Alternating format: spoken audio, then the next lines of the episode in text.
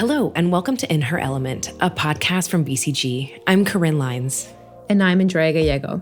Each week in this podcast, we speak to women who share stories about their career journeys in the world of tech. But this episode is a little bit different. We wanted to share a bit more of our own career journeys and why it's important to amplify the voices of women in tech. So, in this conversation, Corin and I will be diving deeper into our own paths and motivations. So, let's get started.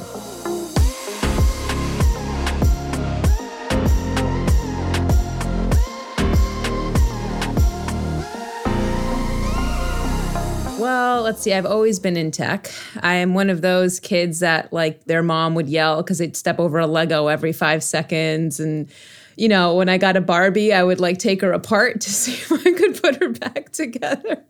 this probably wasn't the most ladylike thing, but I was always, always interested in sort of taking things apart and seeing how they worked.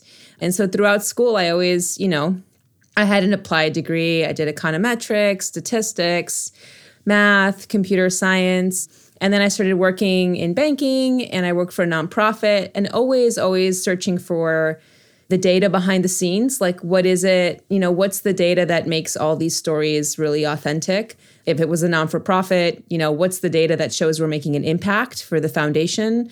In consulting, you know, it's what's the data that's helping our clients get answers. And so I've always, always been very data driven. And that's that's how I got started. Oh, it's so interesting. I mean, I think when I was a kid, I wasn't like super. I mean, I'm coming, I think, more from the human aspect and like interaction. That that's sort of also been my education path. But I think when I started really getting sucked down this like technology road was, you know, after I had had a couple of jobs, I was living in New York and. Um, a friend of mine who I had done my master's with in the UK um, wanted to, well, he was working for a French uh, based digital agency. And they were like, why don't you go to New York? And, you know, we have some key clients there. Like, let's open an office. And so he came and like settled upon the meatpacking district for this office. And of course, some of the Cornerstone clients were like big French clients, like Paris based clients. And that Cornerstone client was Chanel. And so that was kind of like what the agency was built around initially. I ended up working there for like six years, learning everything digital in the process. I had some really good mentors. Um, I got to go to Paris a bunch, which was cool to like visit our clients, um, which was fun.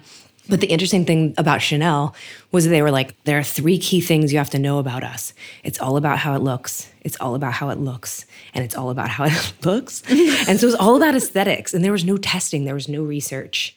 And so the most fascinating thing, like transitioning to BCG for me, after that's kind of like what formed my digital perspective, was um, the emphasis on research and the importance of it and the focus that our clients understood the value and were willing to pay for it which was so different from like my prior world. And then in time just getting more and more entrenched in sort of the human centered aspect. And that was kind of like my entry point. I know that's kind of much later than yours andrea but that's kind of like when i think about when i really made this like digital transition it was like when i started working for that digital agency that makes a ton of sense. I also imagine that because you're coming from the human side, that you probably were experiencing a lot of it as a kid, right? Yeah. I feel like tech is sort of easier to be like, yeah, like I was like taking apart radios and putting them yeah. together. and I bet you you were probably like looking around at how people were interacting and stuff as a kid and probably not even realizing that that was like your yeah that was like your niche, right? I feel like it's sort of the same like I when I was a kid, right? So I'm our chief technology officer in our data science practice and uh, managing director. And so I feel like I'm doing the same thing. I feel like I'm always putting things apart and putting them back together in a more optimal or more efficient way. So I'm a big, I feel like maybe a technology change consultant or something like that, right? Where I'm like, okay, what's not working in here? Let me sort of take it apart, understand its bits and pieces and its components, almost like you would any piece of technology, right? And find out like, is this piece not does this need a better piece? Do i need a more optimal piece here? Yeah. Doing that with our clients yeah doing that at bcg internally for our own technology organization. And it's a lot of fun because you get to see you're sort of running your own experiments internally and it's kind of fun because you're like okay a lot of them don't work Yeah. And you have to be like, okay, that didn't work, right? But it's always a lesson in growth. And it's always, it's so, so nice to be sort of wielding technology for good and seeing how it's, you know, what it's doing for other clients, what it's doing for our own company. It's a ride.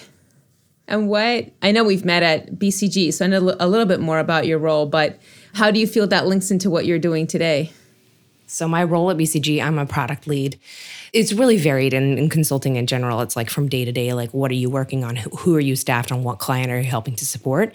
And that kind of drives a lot of what your day to day is like. And that can be anything from sort of getting deployed on sort of an agile focused case where we have these roles that are kind of like you're an agile catalyst and you go out to a client and you try to help them. I think you you act a little bit as an agile therapist because it's like you go in and you say, okay, how did you write your story and why did you write it like that? okay, let's think about that a little bit. Let's talk. And you just ask all these questions. It's really interesting. And so there is like a large part of it that's a little bit education focused, I would say. And that's because sometimes some of our clients are kind of like a little earlier on the technology adoption like scale. They're not necessarily that advanced yet. They maybe don't have like a product mindset. And so it's sort of like educating them around what that really means and sort of what products they're going to want to build to innovate and to bring themselves like further down that chain, that continuum of like being more technologically advanced. Yeah, and it's I'm reflecting on, yeah, I know we are chatting about how we met and like our conversation and I'm realizing that a lot of that was maybe for our audience's sake, like why we started this podcast to begin with because we're like, well, hold on a second, like you're in, you know, human-centered design, I'm in tech, there's people in the arts, but we're all in this digital world and if we all speak to one another a little more, ideas can sort of come out and germinate and there's so much around what we could do. And then especially as women right? I know that we just lost miss albright and i forgot that she was the one that had that very famous quote which is there's a special place in hell for women who don't help other women. Oh was that her? Oh i didn't realize that was her, that was her. oh that's what this is all about right like women helping women women talking to each other like especially in these very interesting spaces that have been so I guess siloed during our education that should now come come together. I've I've spoken to so many women since you and I met who are like, "Wait, but I'm an artist and I do abstract painting." And I'm like, okay, well, then you should speak to this person that runs this institute that's combining that with brain science. Yeah, for sure. And you find there's less and less distant. We used to think of it so siloed, didn't we? But it's all about that integration and sort of like how those worlds speak to each other. And that's where the really interesting things come about too. The things that really like keep you up at night going like you can't stop thinking about it because it's it's almost so innovative to think of those worlds coming together. And that's kind of the beauty right now, I think. Yeah, it's really interesting. You think about all these, we're trying to mimic ourselves, right? Especially in machine learning and data science, we're basically trying to recreate the brain. But we're doing it in silos, and our brain doesn't work that way. Like our brain sees the world and is inside trying to make sense of the world by understanding auditory and visual and taste and smell. And, and then we go and we split it out, I think, to try to make it simple but in doing that, I think we lose all of what makes our sort of being happen right? And our and our consciousness and and sort of what drives us. And so i'm excited to see other teams doing something similar to what we're doing which is like how do we actually bring all these disciplines back together to actually look at the future of tech? And the metaverse is probably one of those that's mo- most sort of looking at that like you were saying Okay, so there's there's the statistic that women still only make up a third of industry in tech. Why do you think that is? It's a great question. I don't know if any of us honestly know what's going on. I think first of all, the numbers were bad before COVID. And then we saw this exodus of women because they're so disproportionately needed at home. Now we have lots of displacement going on globally for many reasons, right? There's something around being able to reskill and upskill our women that we just still haven't figured out, right? And I think it starts there. It's like first how do we like we don't really empower our women enough to feel they can do something new. And I'm telling I feel like I have a very like visceral feeling to like we start that as children. We're so risk averse, right? Like, oh, we can't try something new and fail at it or and i feel like that's sort of pervasive in our careers and like being able to be interested in just jumping into something new knowing that if we have a core skill set it is possibly transferable right? Like if you wanted to start coding and you really cared about it you'd probably be fine you know, you have a great foundation, you have a great education, you understand human centered design, you'd probably be fine. But there's a lot of women who feel like, no, that's not my core space. I don't have an undergraduate degree in that. I don't have a master's degree in that. And I mean, some men feel that way too, right? And I think as these industries are evolving so much faster than we planned, it's causing this displacement. And then in addition, this ability to like, well, I have a kid now. Can I do this from home? Can I do this part time? There isn't enough of like proactivity from organizational leaders and female leaders to say, here are the ways we can work this into your life. Not you need to now work this into ours. There's some really real societal things we have to solve. We can't just be like, oh, we're going to be 50%. we have all these wonderful quotas, but nothing truly foundational to change them, you know?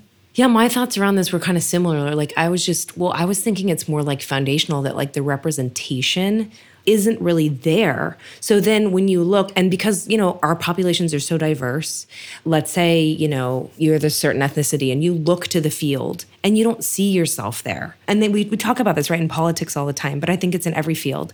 So, like, if you don't see yourself, you don't see someone who sort of reminds you of you, then you're like, how do I fit in?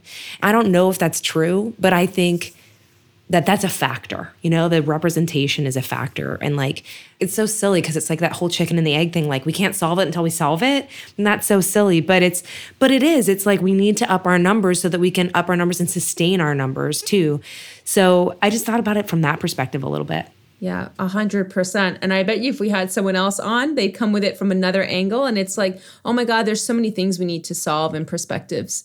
What about personally? Have you ever faced any issues that you um, that you dealt with? For me, it's been interesting to see that when I really look at it, my allies have been men. Like the people who really have lifted me up and said like you can do the thing or like you know to your point like I'll give you the funding or like I'll put I'll put you in touch or like I'll make it possible have really been men. Like, and not that the women are like holding me down or pushing me back or whatever, but maybe because the numbers and back to this representation thing, because there are more men, then the chances of it being someone who's supporting you, being an ally or being a man in that realm are maybe greater. So, what about you? Have you, do you want to talk to who've been your supporters? So, first, I had two female professors in college who are my like, oh, I just love these women so much and then I had a female manager at Lehman Brothers, two, one in my internship, one full time. The president of a foundation that I work with was female. One of my bosses at Booz Allen was female, and then I went to McKinsey and I had a male a male manager, and then I have male male sponsors. Although I have a female advisor at BCG, and she's amazing. And I think it gave me a real perspective into what happens if women support women oh, it's magic because there's such a connection, right? They know what you're going through, they know how you feel, they know what you've been through. And maybe it's because of this weird stereotype of women, I'm going to say it, of women being catty or women worrying that they're not, you know, one of them is going to beat the other one or whatever this nonsense is, right?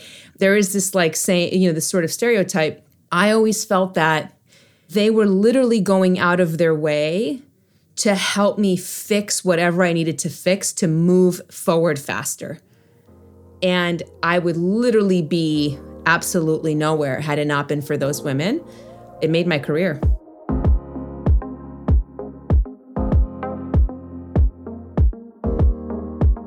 This has been In Her Element, a podcast from BCG. I'm Andrea Gallego. And I'm Corin Lines. Each episode of this podcast, we're speaking to amazing women making an impact in STEM.